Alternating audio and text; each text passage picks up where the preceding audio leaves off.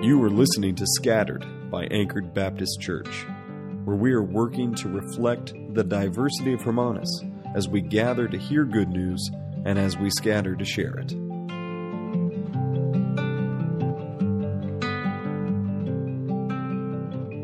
I believe in Jesus Christ, His only Son, our Lord, who was conceived by the Holy Spirit, born of the Virgin Mary, suffered under Pontius Pilate, was crucified, died, and was buried. He descended to the dead. On the third day, He rose again. He ascended into heaven. He is seated at the right hand of the Father, and He will come to judge the living and the dead. This week, we want to examine what is called the second article of the Apostles' Creed. It's really the second section of the Apostles' Creed.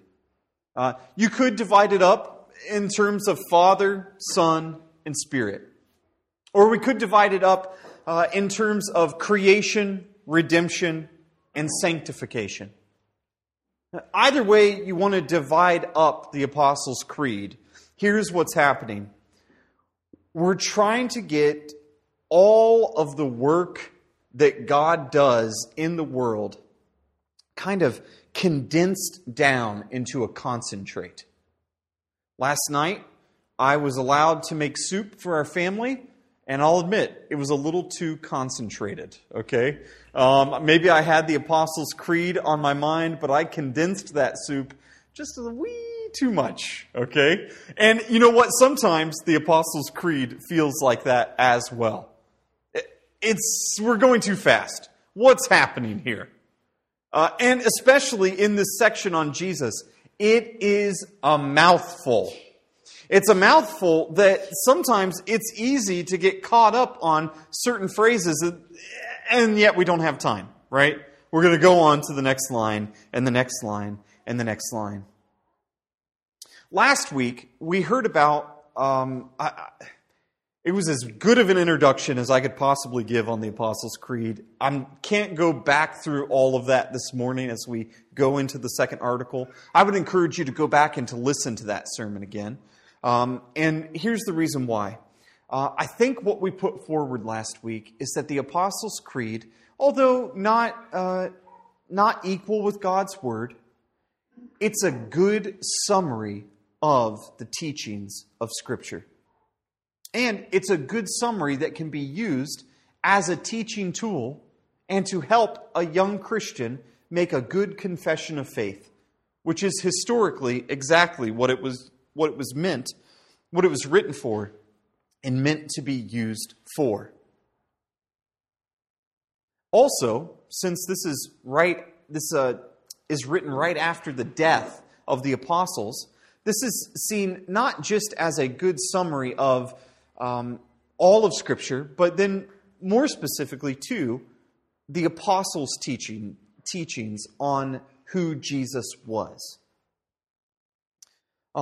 This does not make this document, this creed, which again, what does creed mean? It means I believe or I trust. It does not make this creed without its shortcomings. It does not mean that we simply trust it because it's tradition and a lot of people have recited it in the past. And yet, one of the things that the creed can do for us and should do for us is put some guardrails on the mountain pass for us. All right? Especially this week as we come to the second article about Jesus. Why did something like this need to be written? Well, each and every line in this section about Jesus is there for a reason. Most of those reasons are because people were trying to take the teachings of Scripture and twist them to mean something that they did not mean, or to say something that they did not say. And as we go through this today, what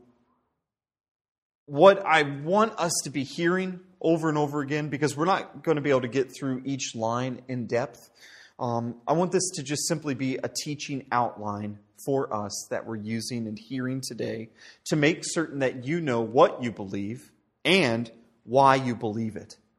so that you will know that this is the way. All right? And here's our big idea for today. God has given us all of himself in Jesus for you. God has given us all of himself in Jesus for you. All right? Let's just start at the beginning. All right? I believe in Jesus Christ, his only Son, our Lord. If we were to tie this back together, let's go ahead and tie it back to last week. I believe in God the Father Almighty, creator of heaven and earth. And I believe in Jesus Christ, his only Son, our Lord. So last week we talked about God and we talked about him as our Father. But we also ended last week with reading from the Apostle Paul about how he is our Father only because he is first Jesus' Father. Right? God, as we read this morning, God so loved the world that he sent his only begotten Son, his one and only Son. Just like that vineyard owner did to the tenants, the evil tenants that were renting the land, claiming it as their inheritance. And so, when we start off this second article, we are claiming a lot. When we're saying that we believe in Jesus Christ, we are claiming that there is no other Messiah, right? That's what this word Christ means. It means Messiah. And so we are claiming that there is only one thing and one person specifically that can save us, and that his name is Jesus. We also are proclaiming that it is God's only Son. That's who Jesus is. Just like we read in John 3:16 this morning. And then lastly, we are saying that he is our Lord. Now, what does it mean to have a Lord? And I don't know about you, but I do like some medieval literature, okay? Historical fiction or actual medieval stuff. And you know what? You never get a very good picture of who a lord is in these things. Usually, the lord is the evil dude that owns the land and takes everything that was meant to be yours, right? And in order to just put this in the shortest way possible, when Jesus claims that he is our Lord, here's what's happening. Maybe let me say it like this. Martin Luther, he summarized Jesus' lordship as this, that you cannot have a king or a lord unless you were once enslaved. And it's only then that that person can claim authority over you after they have rescued you from that slavery and from that captivity. And once you are freed from that captivity, a good lord, a good king, is not pulling you into another kind of slavery.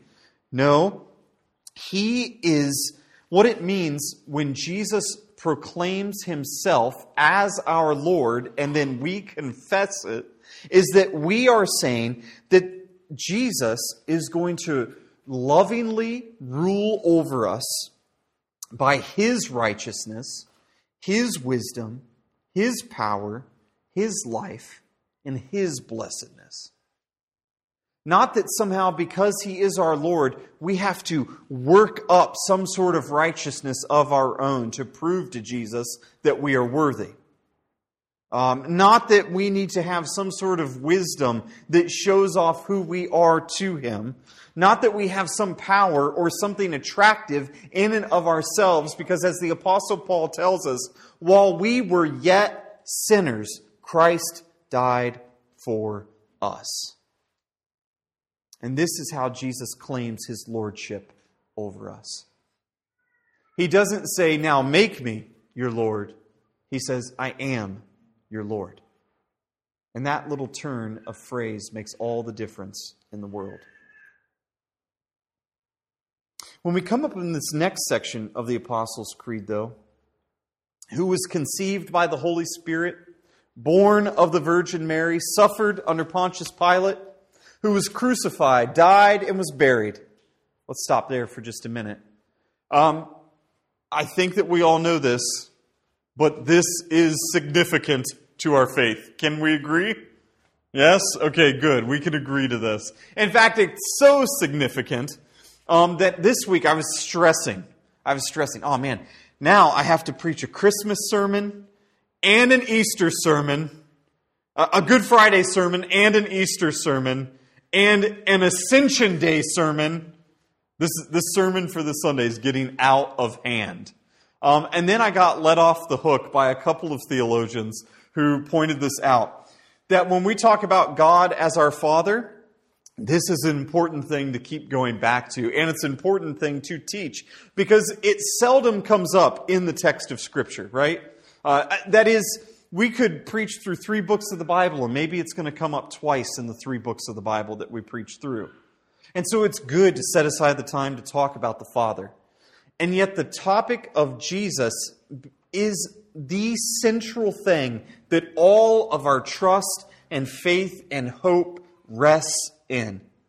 Everything is in Christ. And because of that, going through the Apostles' Creed and describing each of these things line by line, it would not do just for one class or one sermon. We have to take the other 51 weeks of the year in order to address who Jesus is, which is why we set aside a certain time of year to look at each of these things, to look at His birth. As we're going through Luke's Gospel this year, we are looking at His life. The Christmas season, we looked at His birth and then everything surrounding His birth, the miraculousness of it. The fact that He was born of a virgin, as was prophesied by Isaiah. All right, so why do we confess this part of it together then? That He was conceived by the Holy Spirit and born of the Virgin Mary? Because this is important to His identity. Now, we're not going to go back. I'm not going to turn back to Isaiah right now and go back through the whole Christmas season. I want you to do that on your own, okay? And with that said, too, I think that we need to be a little bit patient here going into the next section as we talk about His death and His resurrection, because we're working up to that in the next couple of weeks. But also, these lines about Him being conceived by the Holy Spirit and born of the Virgin Mary are extremely important, because these were things that people wanted to chop away at as the Apostles' Creed was being written. So, historically, what is the number one way to defeat the Christian faith? That is to undercut the person and work of Jesus. If you can take away His miraculous birth, if you can take away the fact that He was conceived of the Holy Spirit, that is, as we confessed earlier this morning, that He is fully God and fully man, well, then you have a Jesus that's not worth much. Similarly, if you can take away the fact that He was born of the Virgin Mary and just write off Isaiah's prophecy, then we don't have a Jesus that's worth much to us. And also similarly, why did Pontius Pilate, a bureaucrat, a politician, make it into the Apostles' Creed? Because he is a historical person, okay? He's a historical person who is in record books and carved into stone. And so it is important for us to realize and to understand that Pontius Pilate was a real person who existed. Why? Because he really put a man named Jesus, who was both fully God and fully man, to death on the cross for your sin.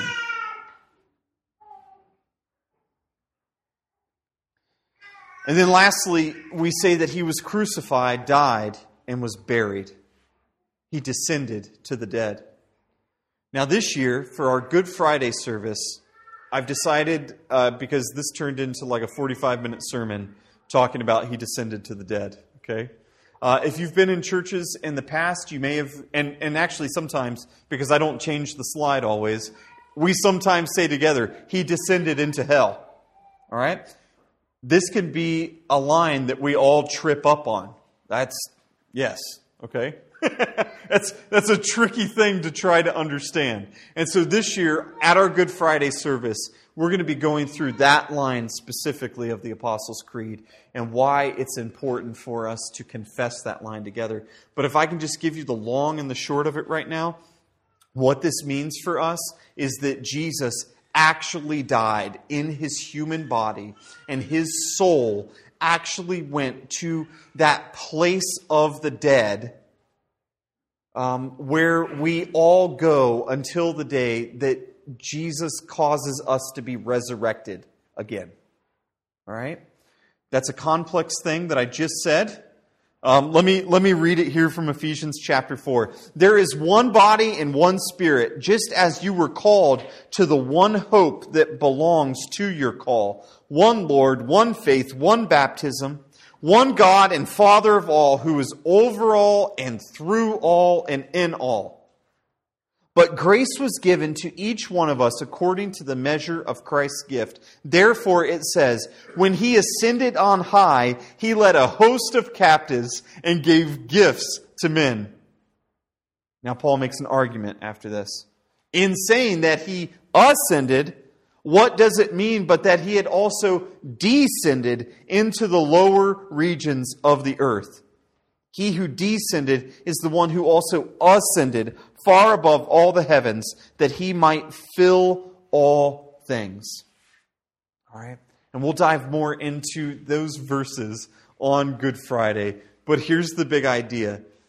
There was a group back in the day that the Apostles' Creed was being written, the Apollinarians, and they wanted to say that the body that Jesus had, He was kind of like inhabiting it.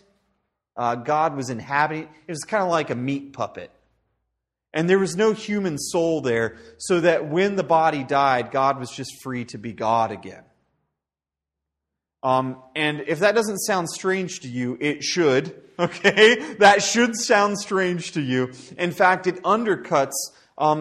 There's no way then that Jesus' death could atone for the sins of humans like us, because that means that Jesus did not actually become a man.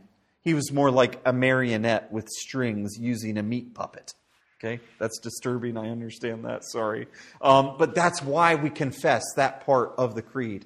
And we'll come back to that a bit later. He descended to the dead. On the third day, He rose again. He ascended into heaven. He is seated at the right hand of the Father, and He will come to judge the living and the dead. The writer of Hebrews says it like this: long ago, at many times and in many ways, God spoke to our fathers by the prophets. But in these last days, He has spoken to us by His Son, whom He appointed the inheritor of all things, through whom also He created the world. He is the radiance of the glory of God and the exact imprint of His nature. And He upholds the universe by the word of His power. After making purification for sins, He sat down at the right hand of the majesty on high. The majesty there being God in all of His holiness and all of His glory. And so we confess here that Jesus ascended into heaven. I brought it up last week, but when we read the Apostles' Creed, what this means is on a couple of different levels. It means that we're not Jewish. It means that we're not Muslim. It means that we're not Jehovah's Witnesses. It means that we're not Mormons. It means that we're not good old pagans, the worshipers of our ancestors' gods. And with that said, all of these points about Jesus that we read in the second article, someone who is a Mormon could not confess any one of these things. Someone who is Jehovah's Witness could not honestly confess any one of these things. And so it is important the kind of language that we use when we talk about Jesus. And when we talk about his ascending, if we were to use the argument of Paul, which we should, Jesus ascended to the right hand of the Father because he also descended, right? He descended to the place of the dead. And we know from the writer of Hebrews that he is now seated at the right hand of the Father.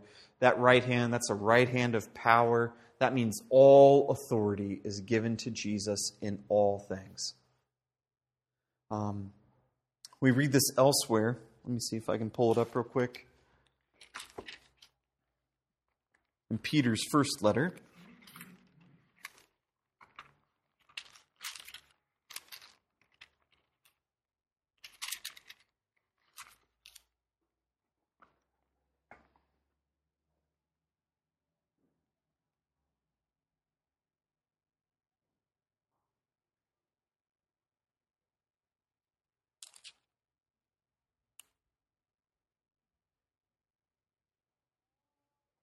I'm just going to start reading from 1 Peter, starting chapter 1.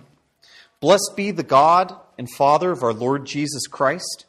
According to his great mercy, he has called us to be born again to a living hope through the resurrection of Jesus Christ from the dead, to an inheritance that is imperishable, undefiled and unfading, kept in heaven for you. That is, that you do not secure your own salvation even after you have it. God does that for you.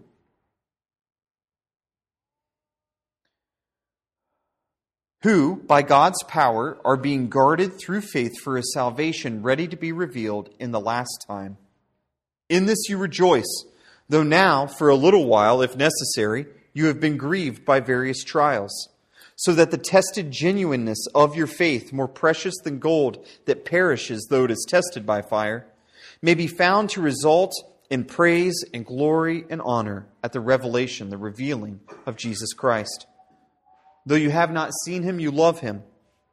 Though you do not now see him, you believe in him and rejoice with joy that is inexpressible and filled with glory, obtaining the outcome of your faith, the salvation of your souls. Concerning this salvation, the prophets who prophesied about the grace that was to be yours searched and inquired carefully, inquiring what person or time the Spirit of Christ in them was indicating when he predicted the sufferings of Christ and subsequent glories. It was revealed to them that they were serving not themselves, but you. In the things that have now been announced to you through those who preached the good news to you by the Holy Spirit sent from heaven, things into which angels long to look. Therefore, preparing your minds for action and being sober-minded, set your hope fully on the grace that will be brought to you at the revelation of Jesus Christ. As obedient children, do not be conformed to the passions of your former ignorance, but as he who called you is holy, you also be holy in all your conduct, since it is written, "You shall be holy, for I am holy." And if you call on him as Father who judges impartially according to each one's deeds, conduct yourselves with fear through the time of your exile, knowing that you were ransomed from the futile ways inherited from your forefathers, not with perishable things such as silver or gold, but with the precious blood of Christ, like that of a lamb, without blemish or spot.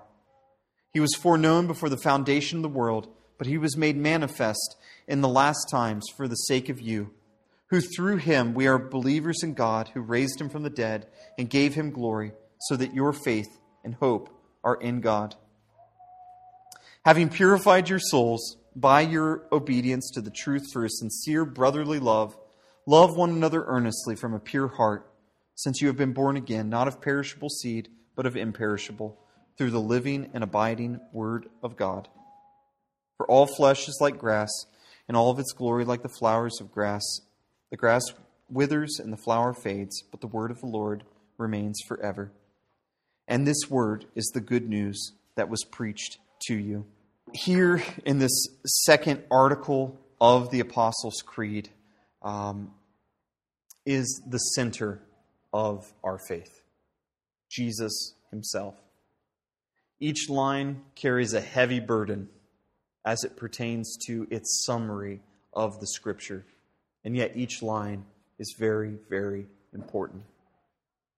Next week, as we come together, what we're going to do is we're going to hear a little bit more about the Trinity, and then we're going to look at the work of the Holy Spirit in the life of the church and in the life of the Christian. Before we get there, though, I want to do two more things. Last week, we read from the catechism that we used last year. That's the teaching tool, the learning tool that we used last year. And I want to do that same thing. And children, you will know the first question and at least a part of the first answer to this question. What is your only comfort in life and in death? That I am not my own, but belong, body and soul, in life and in death, to my faithful Savior, Jesus Christ. He has fully paid for all my sins with His precious blood, and He has set me free from the tyranny of the devil. He also watches over me in such a way that not a hair can fall from my head without the will of my Father in heaven. In fact, all things must work together for my salvation. Because I belong to Him, Christ, by His Holy Spirit, assures me of eternal life and makes me wholeheartedly willing and ready from now on to live for Him. Let me pray for us. Lord Jesus Christ, true God, begotten of the Father from all eternity, true man, born of the Virgin Mary, you have redeemed us, lost and condemned people. We give thanks to you for purchasing and winning us from all sin, from death, and from the power of the devil. Not with gold or silver, but with your holy, precious blood, and with your innocent suffering and death. We praise you that you have made us your own, so that we may live in your kingdom and serve you in everlasting righteousness, innocence, and blessedness. Just as you are risen from the dead and live and reign to all eternity with your Father and the Holy Spirit, one God, now and forever. Amen.